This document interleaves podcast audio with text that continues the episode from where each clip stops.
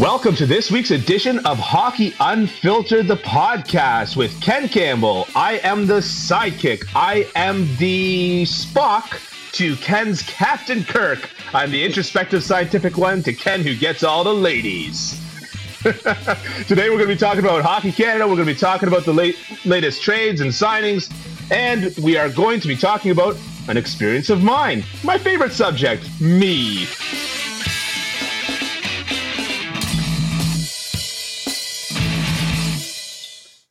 Ken, we are fully remote today. We are. Both of Yes. us are both of us are off site, if you will. We are, yes, we have the Grand Bend uh, offices of Hockey Unfiltered with Ken Campbell, and I am coming from the Cleveland Best Western. I'd rather And- be where I am than you are. Me too. oh, let me tell you, this Best Western is uh, not the best Western I've ever been in. It's uh, it's it's a subpar Western. I'll tell you that much. It's a mediocre western. Anyways, At best. tell us why mediocre at best, best western. tell us why you are in a best western in Cleveland, Ohio at the at the moment still, and tell us why. Regale Well, us the- story. The obvious reason as to why I'm at a Cleveland Best Western is because it's the exact halfway point between Elmira, New York, and Chicago, Illinois. Okay. isn't that obvious? Isn't that And the only reason why somebody would be in Cleveland? That's right. Yeah, and and or to go to the And? Rock and Roll Hall of Fame. Um, Right. But but tell us why you are en route from Elmira to Chicago. So I just got back or got in here. I guess I'm not back anywhere from the Federal Prospects Hockey League free agent camp. I snagged myself an invite. I showed them videos of other goalies and told them that was me. I snagged myself an invite and I spent uh, like three or four days at uh, at a professional tryout camp. And I'll tell you something, Ken, it was pretty fun. I actually Yeah. enjoyed myself quite a lot. this is Yeah. for the Elmira. What are they? Elmira. The Elmira Mammoth and the Mississippi Sea Wolves were both there scouting. Uh, okay. Okay. Yeah, yeah. Um, I liked it a lot. Uh, I got to talk a lot of smack. It uh, it was a it was an interesting one. So I I walked into the change room the first day, and all there were nine goalies, and all nine of us were in the same change room, and it was completely silent. And I'm thinking to myself, I'm uncomfortable with silences. So how do I break the ice here? And so you know, so I just turn around to the first goal in the room I say, "What year are you?" The guy goes, "2001," and I was like, "I was like, that sucks." Next guy, "What year are you?" "1999." All right, better. What year are you? 2001. What? Anyways, the the oldest guy there was 93 or something like that, right? Was 1993, and of course myself, I'm 1990, right? Then there's uh, two guys that were 1999. Everybody else was after 2000. And so I'm like, all right, well, other than me, there's only three guys here born in God's decade, and the rest of you heathens. so So, so you're th- the, best part of this is you're 32 years old and you're and you're trying out for the Federal Pr- Prospect League. You're trying to be a pro hockey player at the age of 32, and now well, you're on, now you're on your way to uh, try out in Chicago for the Watertown Wolves, right? That's correct. There's actually also an SPHL team scouting there, but uh, I, I have little interest in, in going to the south. Uh, you know, I this has to work with my family. You know, if I'm going to do So, this. so so the SPHL that's like all the Florida teams and stuff, right? Yeah, but there are southern teams in in the FPHL. I don't know. It's a whole mix, and teams kind of cross over between the SP and the FP, and it's it's Okay. a whole Okay. it's a whole mishmash of uh, of things here. But you know, I, I'll say this: um, my biggest surprise, my biggest surprise was when I made a really nerdy math joke in the lineup to do the coaches meetings, and uh, and I got a big belly laugh from several players, and I thought, huh. Well, these are my kinds of hockey players. Terrible. They're trying Terrible. federal provincial federal prospect league. Terrible hockey players. They're Terrible hockey. kind of hockey players. Hey, I walked away with no bruises, so I don't know what's wrong with these guys. Or maybe they just kept scoring and I didn't get in front of any of the pucks. So were the, you were the, there were nine goalies there. You were the second or third best one. Is that what you is that what you were saying? Um, so the goalie that got there was a draft at the end, and there's only two goalies drafted and four Yeah. players drafted. Yeah. Uh, I asked both coaches where they had me. They both said middle of the pack, so I guess that's between five and three, right? Yeah, yeah. Uh, and then and then the uh, goalie that got drafted first overall actually came over to me, found me, and said uh, and said, "I'm shocked you weren't taken. I I had you high up, at least top three.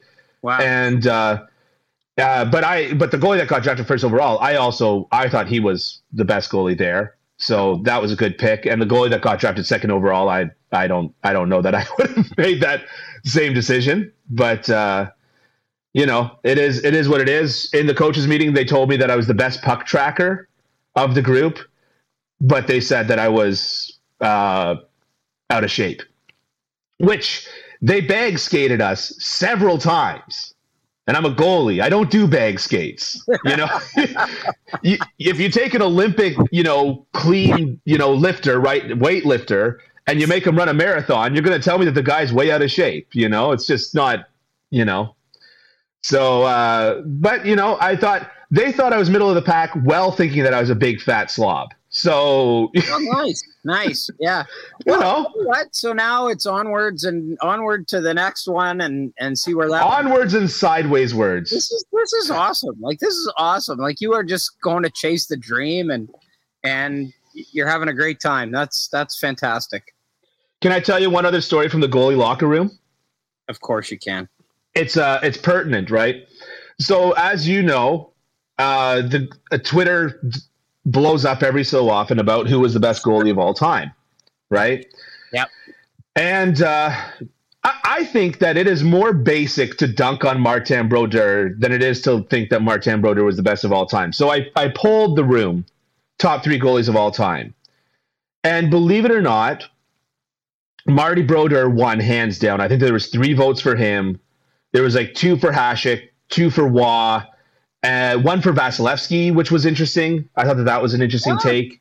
Well, that, that's Um, probably the youngest, the youngest guy in the room. Probably did that one. I mean, and speaking of which, like after the bag skates, like that, like a 19 year old turns to me and goes, "I'm gonna puke," and I'm like, "Well." I'm like, well, I did it. I wasn't the fastest, but I did it. um, yeah, no, you're right. He's probably the youngest guy in the room, but but you know what? Like, I, I see nothing wrong with uh with any of those takes. Um, but where was I going with this? So then I, I kind of mentioned. Then we were talking about the best goalie last year, and I of course brought up goals saved above expected. You know, and then a bunch of the guys, oh blah blah blah, not you know advanced stats, garbage. You know, you know hockey players, right? Yeah. Blah blah blah. And then I was like, and then I, they're like, it's all all the stats are all subjective, anyways. And I was like, no, no, no, because No, they take they take the average of scoring from this and this, and then they, you know, and, and then like, what are the odds of this going in? The guy's like, yeah, what are the odds? That's subjective. And I'm like, no, that's actually by definition objective. And so the guy started going back and forth with me, and I don't know what came over my my little pea brain, and I just said, listen, if you shut your yap for 10 seconds, I know it's scary because you might accidentally learn something here, but let me tell you how it works. Maybe there's a reason why you didn't make it. Maybe it had nothing to do with your goaltending. you kidding? Everyone loved me. I'll tell you, you know who I turned into? This is the last point I'll make about Norm this camp before Cheers? we move on. What, like Norm from Cheers? Is No, you know- Norm from Cheers. You walk into the Norm! Hey! You know who I turned into? I turned into Ken Campbell at the Hockey News podcast. I'm sitting there and I'm going, hang on, boys. Grandpa needs to get his glasses on. Gather around, kids. Gather around, kids. I'm going to tell you about what Story the stacked time. pads feels like. Story time. Wow. In the very first warm up, I did a stacked pads windmill and gloved the puck off of somebody. And I was like, well, that's it. I can just leave camp now. So, lastly, and I think that this brings us into our, our next segment uh, quite well. Something that really stuck out to me uh, first of all, I really liked both coaches. Both of them had this very tough but fair mentality about them.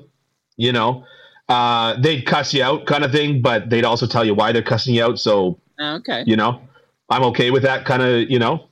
Um, and uh, anyways, the guy had a, a long speech at the beginning, but one of the things that he said was, he said, "This isn't junior.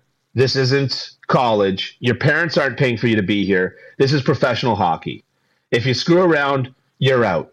If you don't listen to the refs, you're out. If you're, you know, he said, if you if you get in a fight, fine, fights happen. But when the ref tells you to stop, it's done. Don't chase the guy around the ice. You're out if you do that.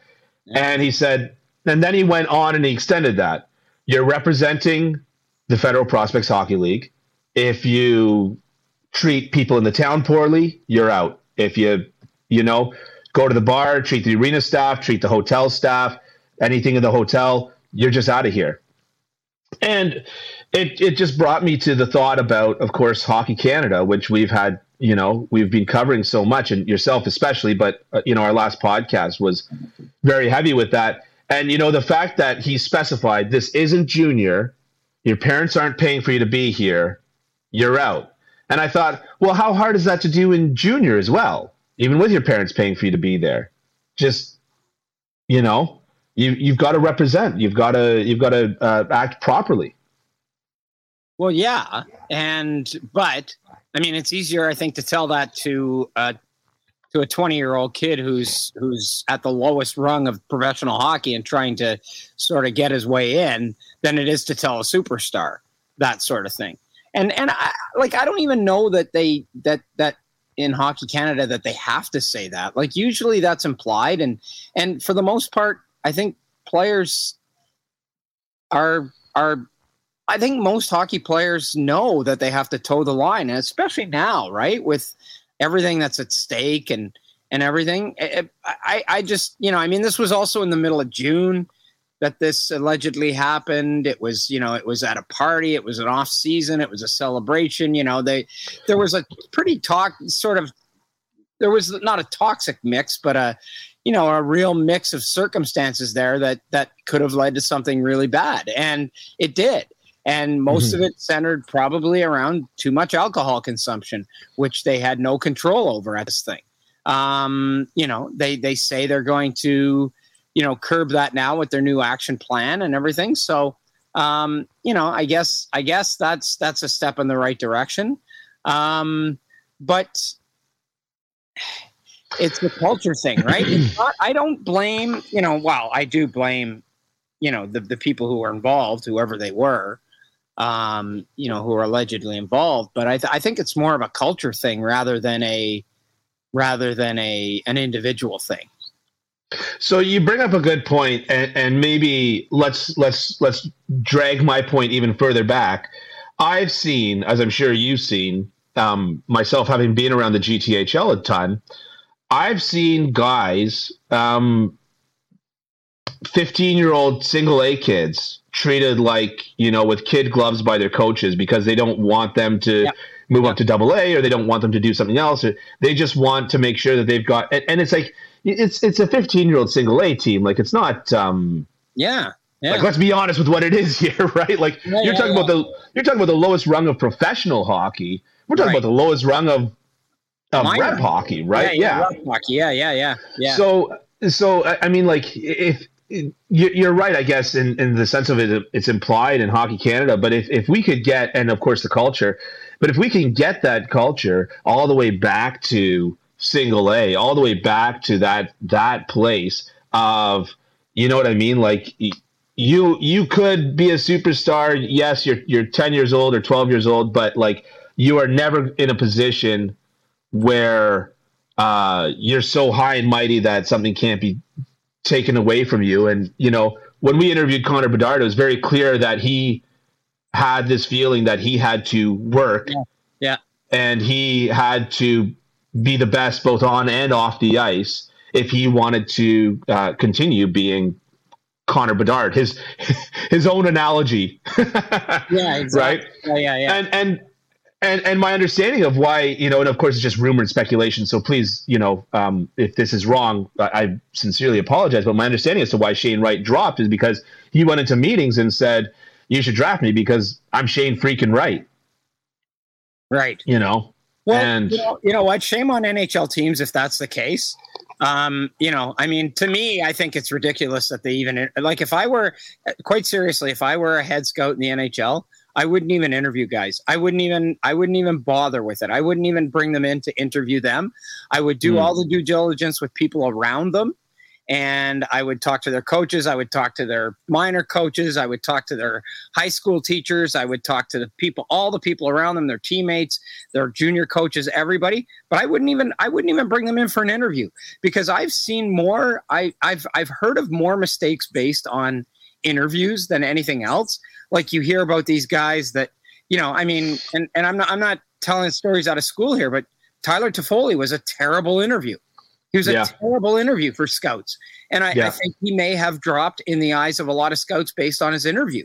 Evgeny Yeah. Kuznetsov, like, they basically thought that guy was a Unabomber. Like, I mean, he, he, he interviewed so terribly. And now there are a lot of teams going, oh my God, like, I wish we had taken these guy, one of these guys. And conversely, there have been guys who have, who have interviewed great, who, you know, I mean, teams were like blown away by the interview process. The only problem is the guy couldn't play. You know what I mean? So I would never, in, I would never personally interview guys ever. And like, I'm not going to hold it against Shane Wright for doing that. Um, But but what I but what I will say is that you know when you're talking about the culture thing and and and and getting it back into minor hockey, I think that that is the most important aspect of all of this. I think that is Yeah. the that that's I think that's where we really have to do have to start and because you know my i'm i firmly believe that these these this culture exists and these some of these things happen because you're dealing with kids who are entitled and generally speaking come from fairly rich families Yeah. um, they've been told since they're five or six years old how special they are Yeah. um, you know, and that's right around the same time they get funneled into elite programs. Like it happens at the age of five or six with like super tight teams and and and that sort of thing. And then and that's the first barrier for entry for a lot of people right there at the age Yeah. of five or six. You know, uh, so they're told how special they are. You know, they they play summer hockey. They go to the brick tournament when they're ten years old in Edmonton, and they're Yeah. scouted and have videos of them. Uh, and like I said, I think I think a huge part of this culture is due to the fact that these kids are just told from the time they can skate how special and how great they are. And and I, I think you know you contrast that with a place like Sweden where I mean I've I know a lot of Swedish hockey players and I know a lot of Swedish people. And the thing that strikes me the most about them is they're not they're they're not the least bit impressed with themselves you know Mhm. and i think that goes back to the fact that you know in sweden they don't even play competitive hockey until they're 12 years old you know when they're mm. kids that are five six seven eight you know they're just playing loose games. They don't keep score. They don't keep stats. They don't keep standings you know that kind of thing. And and and i think that's that's a big part of of the whole hockey culture in canada is the star system we've set up around these young people. And it is a star system because we've created an elite system that is set up to fail and it's and it also cr- creates like stars out of kids that just shouldn't be regarded that way Yeah, I mean, I think that this is why other countries are starting to catch and surpass Canada in a lot of situations is because of our for-profit junior model that that we have, and this idea that as opposed the OHL, for example, as opposed to being a development league, right? It's it's a you know you're not taking a guy because you're like, wow, I could turn that guy into a really good player. I mean, Greg Kahuli uh, talked about it on our, on our last uh, podcast, right? And, and um, about development and, and stuff like that, and and and it's uh, as opposed to that, you're just like, you know what? I've got a star player on my team. I'm going to ride him 28 minutes a night because he's young Yeah. and can handle 28 minutes of ice time a night, and uh, that's what'll get me a win. And then when I go and apply for uh, an assistant coaching job in the NHL or a coaching job in the AHL, I show my wins. And it doesn't matter that it's because you had player X and player Y on your team and just, you know, rode them until their legs fell off. And conversely, to your point about how young they start, I mean, I've had this issue where, uh, especially goaltending is a situ- is a position where you have to think the position a lot more than anything else, and because of that, goaltenders develop later. And I've had the situation several times where I, you know, you're trying to get a goalie onto a team, and it's like, well, we've had this kid in our system, you know, for five, six years, and it's like, yeah, well, this kid I'm talking about didn't play goalie five, six years ago, or didn't, or was, you know what I mean? It's just like, yeah. it's you know, to your point, there's there's an elitist mentality where where these coaches are like, well, you have to have played AAA by X age, and it's like, why? Yeah, you know what I mean. Like, like that's not necessarily like, like or, just or like you have to play summer hockey, or you have to get one on one coaching. And by the way, I'm a one-on-one coach in my spare time, and this is how much I charge. Um, yeah. So you might want to do that.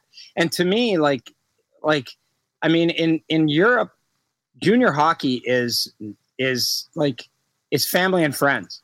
That's it. Like it's a develop. They treat it as a development league where you know people like it's it's it goes you know so you've got moto and they go right down to minor hockey you know what i mean mm-hmm. and you know all the organizations have their their their sort of feeder system right down through yeah. The ranks right and junior yeah. hockey in in europe and places like sweden and finland and and and that like it's it's it's a development league it's not like they're not trying to make a profit they're not trying to fill the building it's usually just family and friends and nhl scouts that are watching the games um, mm-hmm. It's not this big business, right? So yeah. I think that you know that obviously ties into it as well. You know, you you wrote an article about that recently on kencampbell.substack.com. Um, check it out. Subscribe, kencampbell.substack.com. If you're watching the show on YouTube, subscribe, uh, Hockey Unfiltered. And of course, uh, you know, Apple Podcast, Castbox, Spotify, Google Podcast, wherever you listen to us, subscribe, leave a review, leave a comment. Um, that would be great. Uh, so before we get off of this subject and move on to the next uh, aspect of it, I just wanted to say, you know, um, there is of course a debate happening as to whether or not uh, Hockey Canada should even be playing in this tournament or whether they should be recusing themselves. Uh, Greg Kahuli on Twitter did say that Hockey Canada should not, absolutely not be playing. Um, full disclosure, I do disagree with him, but at the same time, I have just such utmost respect for him yeah. as a person and and just and even for his intellect and all the rest of it and a fellow goaltender. Um and but so i you know I, I i, hesitate to dismiss what he's saying uh, but i do think that it, it warrants discussion. So your thoughts on that? Well you know i mean it's it's it that's a that's a difficult one. I mean obviously russia isn't playing in this because of you know, I mean, there are there are kids in Russia that are that are not playing in the World Juniors right now out of no fault of their own, other than the fact that they live in a country that's run by a tyrant who invaded another country, right? Um, you know, that's and and I and I and I have pointed out the you know in the past I've pointed hypocrisy, the hypocrisy and double standard, because you know yeah. in 2003 the U, U.S. went into Iraq and and and started a war based on dubious false information um, and and nobody was talking about USA, you know, sitting out any any uh, international tournaments in 2003. Um, so you know, I mean, there, you know, it, that's a difficult call. Um, you know, I mean, should they be playing? Um, I don't know. I, I, you can certainly make that case that the IIHF should step in and discipline Canada over this. And and part of that discipline may be that they can't host tournaments in the future, or maybe even can't play in these tournaments in the future. Um, you know, this one was coming up. It's you know it, it would have been pretty difficult to to change gears. I think right in the middle of all of this, with it you know being so close to the World Juniors this summer. Um, but what I do think is what, what I what I believe the the proper way of dealing with this is I, I, I really don't know how much money they're going to make from this one. They're certainly not going to make as much as they've made in the past. A because it's in the middle of the summer, and B because their sponsors have all bailed and and and everybody's distancing themselves from this. Um, but I mean, I'm sure they're going to make some money, and when it's held in Canada, the revenues from the World Juniors, 50% go to Hockey Canada, and 35% of them go to the Canadian Hockey League. Right? Mm-hmm that's that's that's like that's, that's like eighty five percent majority. That's almost all the revenues go yeah. to two to, to two to two hockey organizations right now that are facing a time of reckoning and are really being, you know, put under you know their feet are being put to the fire here, right? Mm-hmm. So what I would do if I were the IIHF is like, no, no, no, no, no. Uh, we're going to take that money and we're going to put it in escrow. And when you show us that you've cha- made the changes that you say you're going to make, and that you you know that that that we deem to be acceptable um, you'll get your money you know um, yeah. but until then uh, no you're not going to make it you're not going to make a shitload of money off of this tournament with a culture that is that is result Toxic. resulting in things like that like this happened yeah. you know no so you'll get your money when you know and and nothing talks like money you know what i mean like i mean yeah. that's the whole reason why they're playing this tournament um, nothing yeah. money. It's it's it's all based on money, and that's a big part of it too. Is is you know in the mid '90s, in 1991 when they held it in Saskatoon, um, I think Hockey Canada that was the turning point for Hockey Canada. They looked at the crowds that they got, they looked at the interest in it, and they saw a massive cash cow. And they started seeing dollar signs, and and and it's been driven by dollars uh, pretty much ever since. Um, mm-hmm. and, and, so I, I, think that's also a big part of this as well.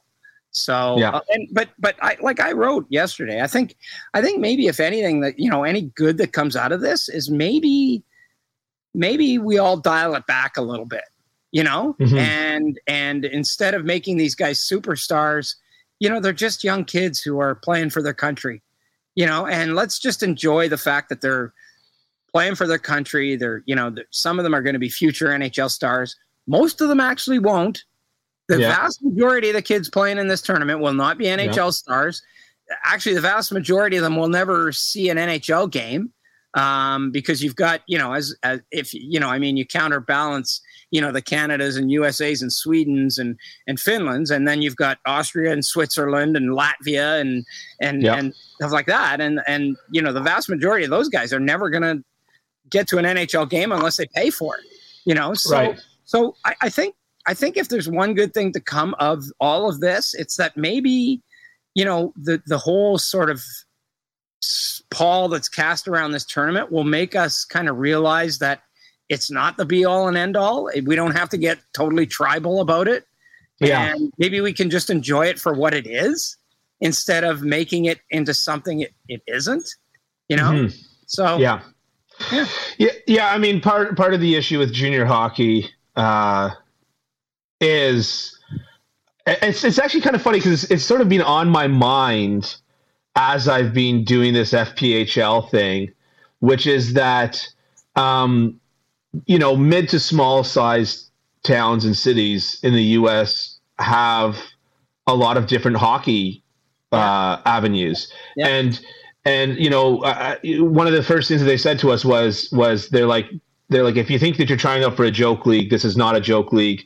Um, I forget what city it was, but like their FPHL team has higher attendance numbers than the AHL team in that same city. Oh, okay. Yeah. Now, nobody's saying it's a better league. It's not a better league. no, no, but it might be no. better entertainment. It might be right. better entertainment.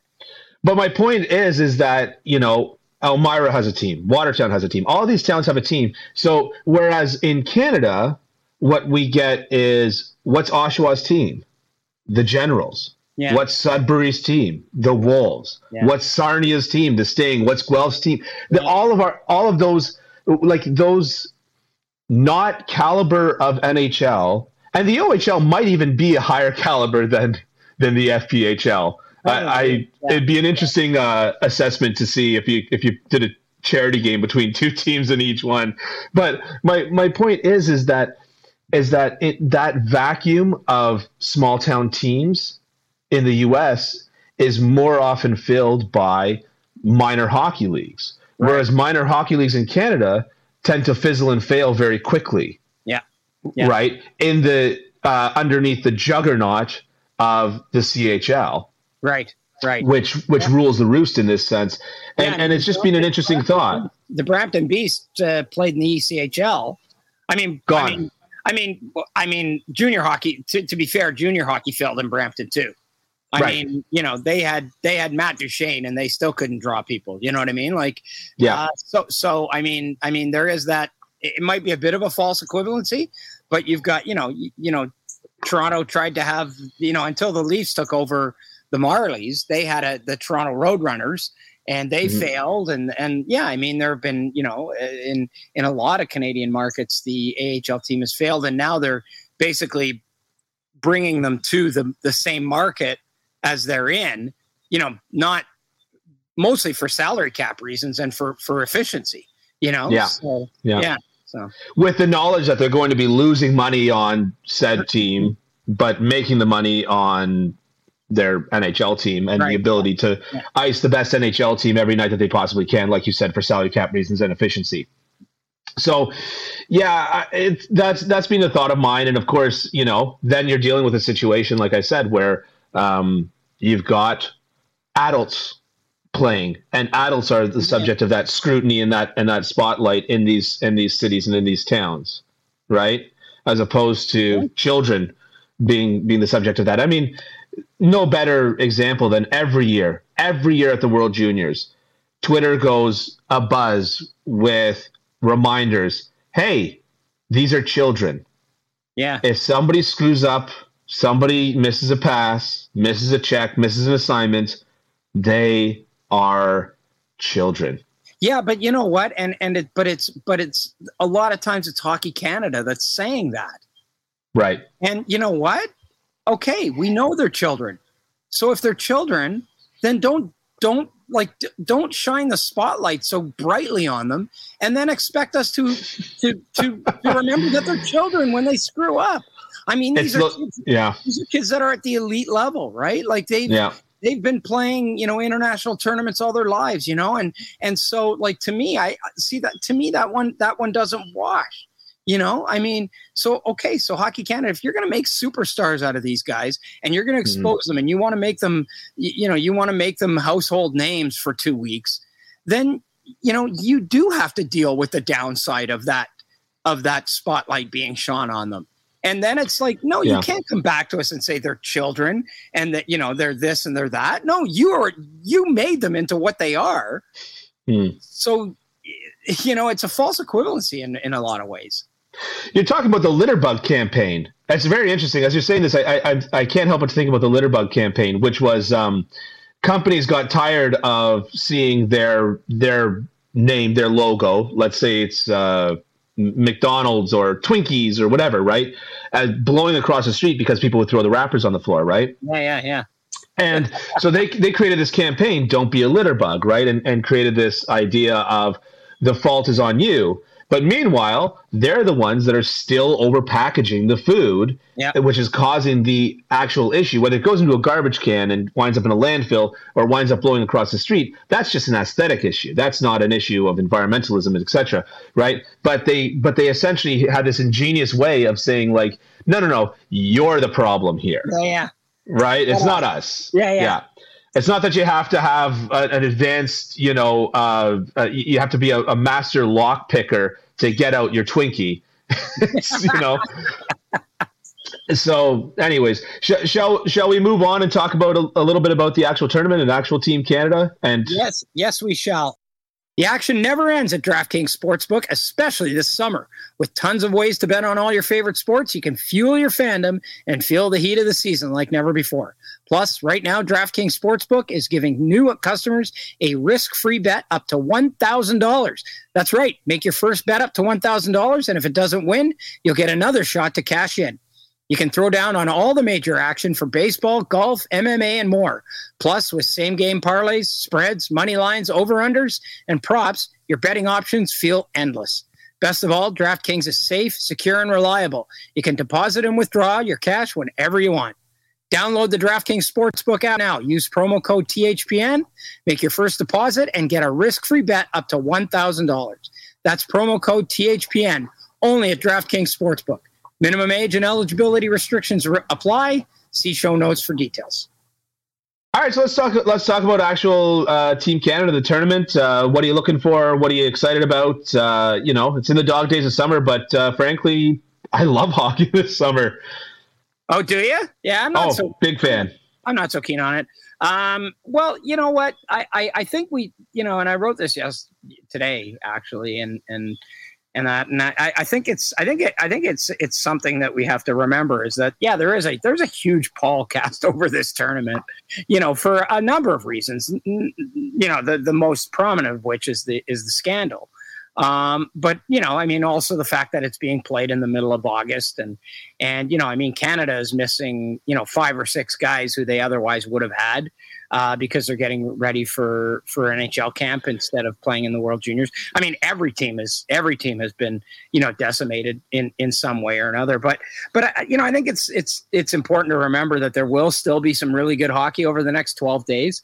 Um, that there will be some you know very very gifted young players who will be playing for their countries and and it'll be it'll be a good it'll be a good tournament it always is um, and and I think we have to remember that. As far as Team Canada is concerned, um, you know, I, I think their biggest challenge will be, uh, you know, they'll, they'll have two challenges: overcoming the, the the the guys that aren't there, and and you know mm-hmm. being the best team with you know with what they have. And second, I think you know the distraction of everything that's around this is is going to be a mm-hmm. tall order for them.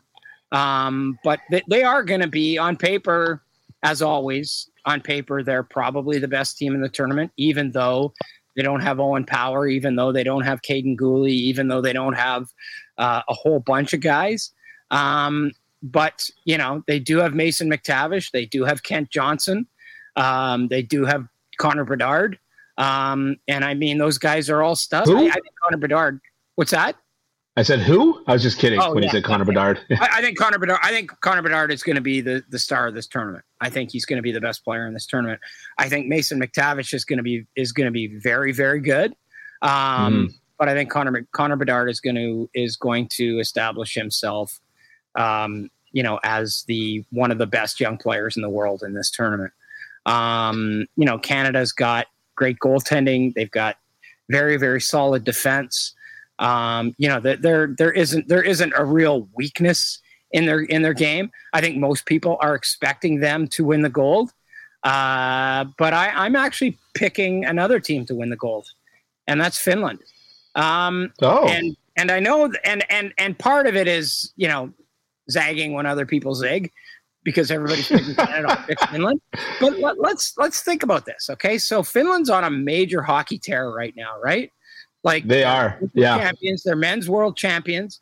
Um, you know, if they can if they can win the World Juniors, um, it'll be the first time any country has won those three tournaments in the same year. The the hmm. Olympics, the world, the men's world championships, and the and the the the World Juniors. Um, so so I think that's some real incentive, but I think they have some greater incentive. Some of their best players are really underappreciated. Aatu Räty, who is going to be a stud for this team. You know, was picked 50 something by the New York Islanders in 2021. You know, Brad Lambert was picked 30th, I think, uh, this year, and um, and Joakim Kemell was picked 17th by Nashville in the draft, and that's way lower than I think all those guys expected to be picked. They really mm-hmm. dropped in the draft, so I think they've got a bit of a chip on their shoulder. And I mean, you know, is Finland the best team? No, but they're never the best team. They're almost right. never the best team when they enter a tournament but they play like buggers. And mm-hmm. I think they've got some incentive this time. And and I I I just look for them to do something really special here. I I, yeah. I you know, and, and I mean, no, you know, is is it going to happen? Who knows? Like it's a prediction for God's sake. So stop. You know, it's also a tournament that has unpredictability. Yeah, yeah. If you're going to go after me, stop it because it's a prediction. So be quiet. But but I, I also think that you know, I mean, Finland has some has some real kind of they've got some momentum behind them. And yeah. you know, I look at I look at Finland, Canada, USA, you know, possibly Sweden. You know, the the re- the regular suspects, and Russia would have been in there too if Yeah. if they, if they had been involved. But um, you know, I don't think there's going to be any surprises that way. I think the medalists are going to come out of four teams. Three medalists are going to come out of four teams, and that's Mhm. Canada, USA, Sweden, and Finland. You know, Yeah. you're going to get you're almost certainly going to get your three medalists out of those teams. You know, Slovakia, you know, could have maybe challenged if all of their best players were playing Slafkovsky, Mesar, and uh, and Nemec, but none of them are playing in this tournament. Yeah. You know, I Yeah. mean, the Czechs the Czechs will be good, but they probably don't have enough. You know, and forget about everybody else, like Switzerland. Forget it. You know, I Yeah. mean, they, they're they're missing their best players. Austria's missing their best players, and they're not even, you know, they're not not even a competitive team to start with. So yeah, Yeah. What used to be said about Finland, and it's still somewhat true, although they're they're producing more and more superstar players. But it used to be said that they produce the best third line players in in the league or in the Yeah. world, right? and, And- one time, and goalies at one time. Now, yeah. Well, uh, it's it, goalies seem to transfer from country to country. Russia, Russia's kind of taken that over now. So Right now, it's Russia. A few years ago, it was U.S. Before that, it was Finland. Before that, it was Sweden. Before that, it was Canada. Yeah. And before that, it was Canada for another 150 years. um, but I'll, I'll tell you, you know, I was in um, the room that I was in with nine goalies. Three of us were Canadian. Myself from Toronto. Uh, did you notice that I pronounced the T? That was just for you, Ken. thank you. Um, uh, one guy from Winnipeg who was like six five and uh, pretty good goalie, and one guy from um, uh, Gatineau. And uh, so there's three Canadians, so that's a third of the room was Canadian, and the Americans literally to a man said uh, Canada's winning this tournament because of Sebastian Cossa. Oh, yeah. Very, the whole room was extremely high on Sebastian Cossa. And it's not to say that goalies always know the most about goaltending because it's not necessarily true, but uh, it's not a bad indication either, right? Like, you know, if a bunch of fellow practitioners of your craft, you know, at a decently high level are all saying that you're incredible, then uh, yeah, there's Yeah. there's got to be something to it. Um, the other person that I'm looking at, and and I just I think that Canada has a real opportunity to be a very very entertaining team, and and the one that that I'm looking at is is Ryan O'Rourke is such an incredibly uh, offensive defenseman. And his skating is uh, par excellence. Like he's just, um, I know that his his skills, his offseason skills training, is a husband and wife duo uh, named Ashley and Josh that work out of Oshawa. And Ashley is a former figure skater, and Josh is a former pro hockey player. And uh, so they have at least an hour of skating drills. And I, I had the privilege of being on the ice with them a couple of times. And let me tell you, those skating drills are not easy. I I couldn't do them at all all right. they literally skate one on one leg around every circle on the ice and then do it backwards on the other leg. You know what I mean? Like so and if you read his scouting report, it is very quick changes of direction and Good you know and stuff like that. Yeah. And so I look at I, I look at him as the as the archetype, but I but uh, but in general, just looking at Canada's defense, it's not a lot of you know like Kaiden Guhle would have been the guy, the big hulking kind of, you know what I mean, guy in front of the net. But uh, Yeah. Canada's defense is, for the most part, guys that can really move that puck quickly and guys that can really skate exceptionally well. And I see that as being, um, and yeah, guys like that. Yeah, yeah, I, I see that as being a very uh, exciting and enticing thing to watch. And and if you've got the goalie that can cover some of those mistakes, I, I'm a firm believer that no goalie can cover all of the mistakes. But if you've got a goalie that can cover some, Yeah. uh, you've got yourself a fascinating team. Very Yeah, fascinating and team. again, I mean, Sebastian Cossa isn't going to have to be that goalie. You know, I mean, he's Yeah. he's he's going to be, you know, he probably won't be the best goalie in the tournament. You know, it'll probably be Jesper Wallstedt because he is the best goalie in this tournament. It's for Sweden. Right. I mean, he was lights out. They played three games, and he was lights out. You know, in December before the, the whole thing shut down. Um, Yeah. You know, but he doesn't have. But but Sebastian Cossa doesn't have to be the best goalie in this tournament. He just Yeah. has to, again. I the way I always say it, he just has to be good. He just has Yeah. to be good, and he's capable of being very, very good. yeah, absolutely. Um, so let's move on to the final segment. We're going to talk a little bit about uh, trades and signings, etc. And uh, before we start talking about that, check out kencampbell.substack.com. Check us out on Twitter at Hockey No Filter, myself at underscore Dylan Waugh, Waugh spelled W A U G H. And of course, Ken is at Ken underscore Campbell 27. And like, subscribe, leave reviews, all of that uh, excellent stuff that uh, all that excellent stuff to do. So there, we didn't really talk about this trade on our last podcast because uh, actually it might not have happened. Which seems seems to me to be a pretty good reason to not talk about the trade. we didn't because we didn't have a podcast last week. That would be why. We didn't have a podcast last week, yes. And uh, anyways, yeah, shoot us. Yeah. no, don't. um, uh, so Jonathan Huberdeau and Mackenzie Weegar and a first round pick for Matthew Tkachuk. Am I getting that right? I just did that off the top of my head. Yep, I believe so. That's that's the trade. So let's let's talk about that trade in a vacuum first, and then we'll talk about the contract extensions with that trade. Let's just let's just in a vacuum. How do you feel about it? But I think but I think they're part and parcel of one another. You know what I mean? Like it's it's. Uh, I don't think you can talk about one without the other because both okay. of them, you know, the, both of the both of the the, the the primary players in this trade were very quickly signed to long term extensions. Um, okay, you know, Tkachuk, uh, Matthew Tkachuk with uh, with Florida and and and Jonathan Huberdeau with a, with with Calgary. So, I mean, that's all. I think that has to be part and parcel with the whole thing. I think you knew that you you knew that Matthew Tkachuk you had a pretty good idea that Matthew Tkachuk was going to sign long term in Florida. Uh, what you didn't yeah. know is whether or not Jonathan Huberdeau would, and and he did for ten point five million times eight, which yeah.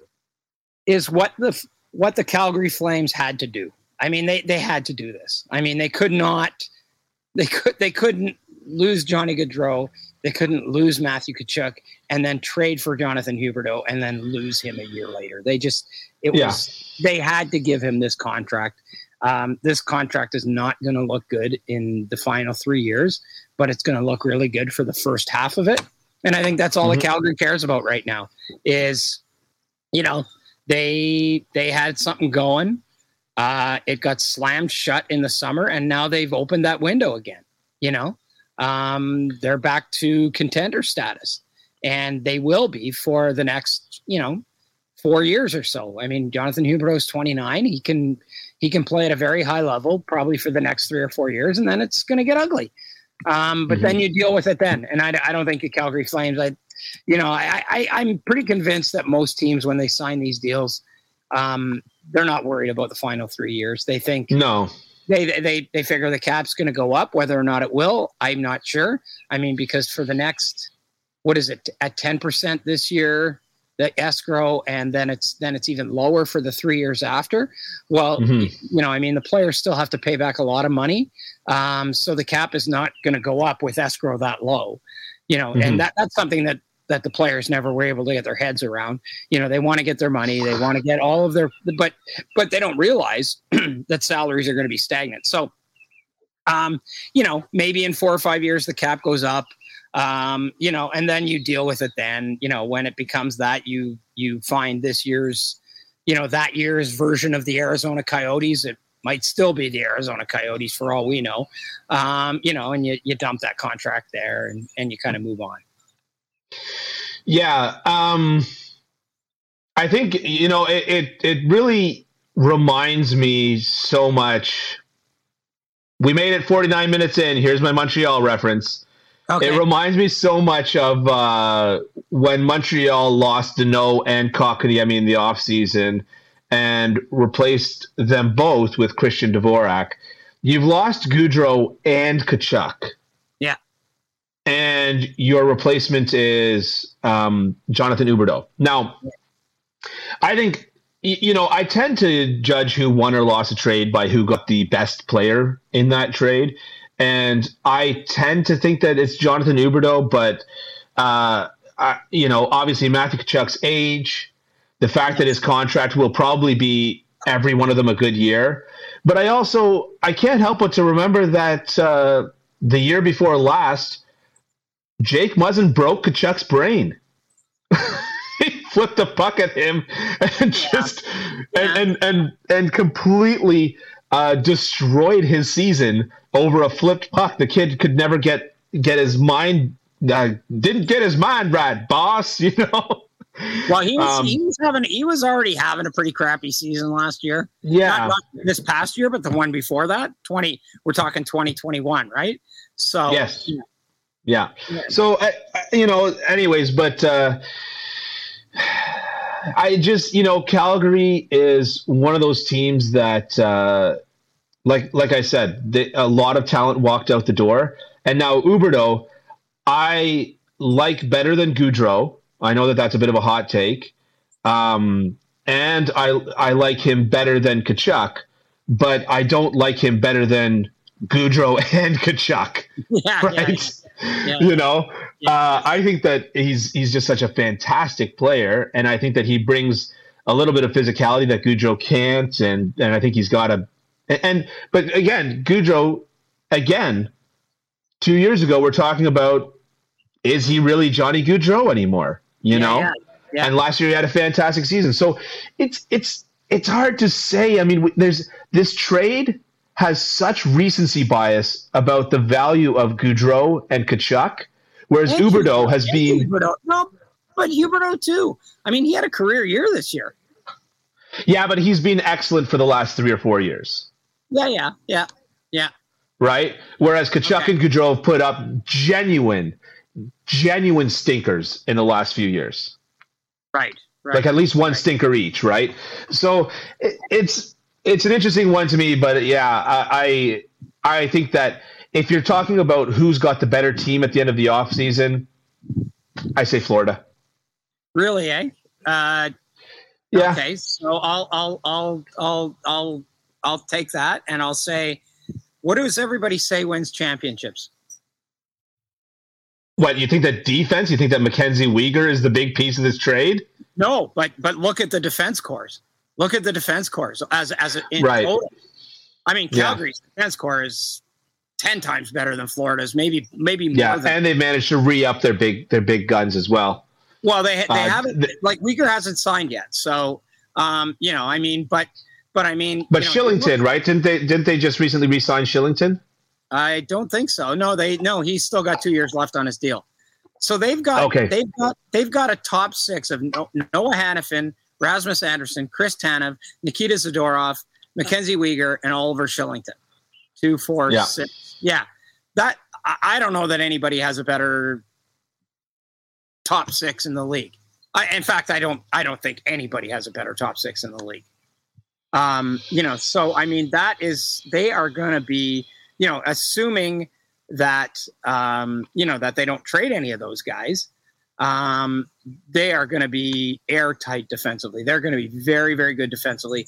They've got Jacob Markstrom, who who is you know a very, very good goalie, Vezina finalist. Um, you know, if you look at that at it that way, and then you go to Florida, I mean, wow, they they they're hurting on defense. I mean, yeah, you know, Radko Gudas is their number four defenseman right now you know, Gustav For- Forsling is number three. Like they are, they're, they're hurting. they're I like Gudas a lot, by the way. I, I like Gudas a lot. Any any man, you know, with a with a, a, a, a with an impressive beard, as as yeah, Gudas. Yeah, yeah, yeah. Yeah, but, but, but no, uh, Gudas is an is an analytics darling, though, eh? To me, to me, Florida is one Aaron Ekblad injury away from maybe not making the playoffs. And, and I say that. Yeah, you're right about that. You're right about that. Aaron, Aaron Ekblad does tend to get injured. But yeah, like if he goes down for a super long period of time, yeah, that defense yeah. is scary bad. So to yeah, me, you're, you're I, not wrong about that. To me, I, th- I I'm going to disagree with you. I think Calgary. I think Calgary's the better team. I think Calgary's the better team. You you definitely make good points. I mean, it is a, a, classic situation of one team has the better offense and one team has the better defense, right? Um, yeah. And and both teams have the potential to have excellent goaltending, but also you know, if Markstrom goes down or has a bad season, Yeah. then Calgary is their goaltending is done. Whereas if Bobrovsky goes down or has a bad season, Florida has options, Right. mainly Spencer Knight. Um, so quickly before we get out of here, let's just uh, let's let's throw out the uh, the old Patrice Bergeron re-ups in um, in Boston. That's the, that's the city, right?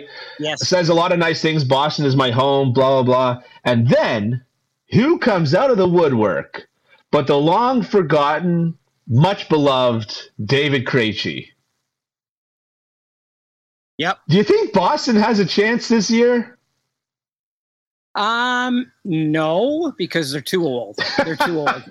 but, but I mean, they've they've kept the band together, and I mean, Yeah. David Krejci one year for one million dollars, and but Patrice Bergeron one year for two and a half with with very achievable bonuses of of another two and a half million.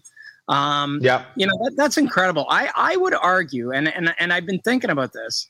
I would argue that I, I'm not sure that there's ever been an NHL player like like seriously in history that has been a better bargain than Patrice. Value. better absolutely. value, better value, better value player than Yeah. than Patrice Bergeron. I'm not sure there's Yeah. there's ever there's ever been one. I mean, this guy has been consistently underpaid, and Yeah. and he doesn't care, you know, and and they're able to do that in Boston for a, a lot of reasons. Uh, I I don't quite understand why they've been able to do it, but they've been able to keep all of their core players and convince them to take less money than they would have gotten elsewhere. Maybe with the Yeah. exception of Charlie, McAvoy, who's making nine point five, and and Yeah. could very well be the next captain of this team after Patrice Bergeron retires. Um, Yeah. But but yeah, I I you know to me, like I've been thinking about it, and I, I can't think of a better value player in the history of the NHL than Patrice Bergeron. I just can't. Yeah. You know, I mean, relative to what everybody else makes. I mean, yeah, okay. So Yeah. Wayne Gretzky scored 92 goals and he was making 400 grand. We know that, but still, he was still probably the top player in the league, top paid player. Yeah, exactly. you know that sort of thing. So, so I mean, relative to what his peers make, I, I just, I just can't think of a better of a better value player than Patrice Bergeron ever. Yeah, you you have to compare salary cap era to salary cap era. You know what I mean? It's it's just it's just not reasonable otherwise. You know, um, that was the joke about the Detroit Red Wings walked in with a sixty-eight million dollar uh, salary and and played the St. Louis Blues with about you know two and a half million dollars of salary. You know what I mean? Like you, you you have to compare salary cap era, it's, or else it's just Yeah, the yeah. whole thing falls apart. Yeah. Um, you know, I, I think about it as almost like the exact same thing as uh, when I walked out of my coach's meeting. The coach said, you know, said you're a little, you, you seem a little out of shape, and I said, uh, I said, well, you know, he said you're a little slow on certain, and I said, well, you know, most the best part of my game is my positioning and my play reading and stuff like that. And he said, oh yeah, you're absolutely the best puck tracker here. Yeah. Right. And uh, and I walked out of the coaches meeting, and uh, you know it's kind of mixed messages, and and you know the guys in line behind me are all looking at me like, okay, how'd it go? And I said, so you're saying there's a chance? and so you know Patrice Bergeron and David Krejci re-signing. I agree with you. They're too old. It's just it's it it really just keeps Boston in that situation of maybe they do round one, maybe they do round two, but uh, but it just they're not, you know. But I just see all the Boston fans going, "So you're saying there's a chance, And right?" there is, and there is, there is. of course there is. Yeah, they're absolutely Montreal made it to the finals. Yeah, yeah. Montreal made it to the finals. They're like, I don't- a chance, but but yeah, Yeah. I mean, I just I look at them like I look at like people in Pittsburgh. You know, probably saying the same thing. So you're saying there's a chance? Yeah, there is, but wow, that's an old, old, old team at every position. Yeah. I, I just don't, I I just don't see a team of that ilk being able to Yeah, to to to to go through that frenetic pace for two months of the year and and then come out on top. So not unless they're willing to play the Scranton Wilkes-Barre uh, Penguins for the Right. entire year and somehow squeak into a playoff spot, and then you know take uh, Sidney Crosby out of his seven-month ice bath right. and uh, and say, "Here you go." Yeah. yeah, But uh, but no, I mean, a great you know, great moves by Boston. You know, I mean, keeping these legacy players around. You know, I mean, Patrice Bergeron just would have looked stupid in any other uniform other than the Boston Bruins. Um, yeah, it would have been one that just wouldn't have looked been a good look at all. Um, mm-hmm. You know, and and good on Boston. They've been able to keep their core players um, and been able to convince them to take way less money than they would have made elsewhere, and they've been one of the premier teams in the NHL because of that. But Bergeron might turn around and decide to do the Thomas Plekanec which Thomas Plekanec uh, turned around and said and accepted a trade to Toronto with the knowledge of re-signing back in Montreal the next year. And you know, if Ber- if Bergeron, I don't like, think so. I don't think so. No, no, but but hear hear me out here. By having such a low salary, by having such a low salary, and and a, and a no move clause, a, a full no move clause that he has complete control over, if he he leaves himself the most doors open, he could turn around and just say, you know what, I'll spend a month with so and so, and almost any team could figure out a way to fit them on their cap at the trade deadline. Yeah, but I don't think I don't think Boston's going to be in that spot. They're not going to be a seller at the trade deadline. They're looking to they're looking to be a team that's contending, you know. And so I, I and and I just I think Bergeron has made his has staked his his spot, and he's like, I'm a Bruin for life. I'm yeah. prepared to be a Bruin for life, and I'm not going anywhere. So, I think that I think that you know the, the Bruins. I think figure to be in a bit better. In a, they don't figure to be trade deadline sellers unless something goes you know seriously sideways for them. They had 51 wins last year. 51 wins. They were a good team last year. Yeah, I mean the thing that I think is new coach and uh, new coach and you talked about being one Aaron Ekblad injury away from having a terrible defense. I mean, Boston's one Charlie McAvoy injury away from having a terrible defense. And again, another guy who's had injuries. Yeah. Yeah. But you have also still got Hampus Lindholm, and I, I, think their defense is a lot better even without McAvoy than Florida would be without uh, without Ekblad. But I, I see your point, but I, I still think that you know this team is is going to be good enough in the regular season to you know hang with the playoff teams um, in the East, even though you know the East is a it's just a it's just a beast, right? Murderers like, row. They're gonna have to get 100 points. They're gonna have to get 100 points to make the playoffs. Yeah. Uh, just yeah. like it took 100 points to make the playoffs last year. Yeah. Um, but th- I, I think they, I think they'll they'll be right there. Absolutely, yeah. Yeah, I think yeah. I mean, you know, like like I said, there I see ways that they could not be there, but I think all things being equal, they're probably there. I I would tend yeah. to agree with you. Right. Uh, anything else you want to touch on before we get out of here? No, I don't think so. I don't think Beautiful so. Beautiful day in Grand Bend. It is a lovely day. It's been raining here lately, and now today the the the uh, humidity's down, and it's a perfect August day. I'm getting out on my bike today. Perfect. Perfect. And when Ken says that, he means with the pedaling and the staying in shape. When I say that, I mean I'm going to sit down and right, right, you know? exactly. yeah, yeah. so thanks so much for sticking around. Check out kencampbell.substack.com. Check us out on Twitter at Hockey No Filter, at underscore Dylan Waugh, and at Ken underscore Campbell 27. Please leave a review, leave a like, leave a subscribe, leave a comment. We read them. Oh, somebody made a funny comment. What'd they say on YouTube? They commented on our video that was uh, how good are the Colorado Avalanche, and we we did that video before going into the playoffs. Now it's a bit of a troll fail, but it but I thought it was a funny comment anyways. And they commented, "You don't know?" question mark exclamation mark. now, if they took the time to look at the date, sorry, it's rhetorical. yes, exactly, exactly. Oh, they wrote but it I, now. They wrote it now. I see. Okay, yeah, yeah. Yeah, they wrote the comment now on on the thing that came out. Yeah. So it was almost a good troll. But you know what? Like you and I are both of the same ilk in that sense that uh, you know if you're gonna have at us, be clever and we'll like it and we'll have some fun with it. You know.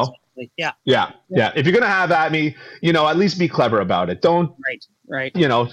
Yeah. Anyways, leave my mother out of it. Anyways, thank you again so much for sticking around, and uh, we'll see you again next week.